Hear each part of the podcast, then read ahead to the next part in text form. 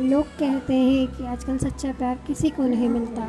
जनाब, ये तो बताओ कि आजकल सच्चा प्यार करता कौन है?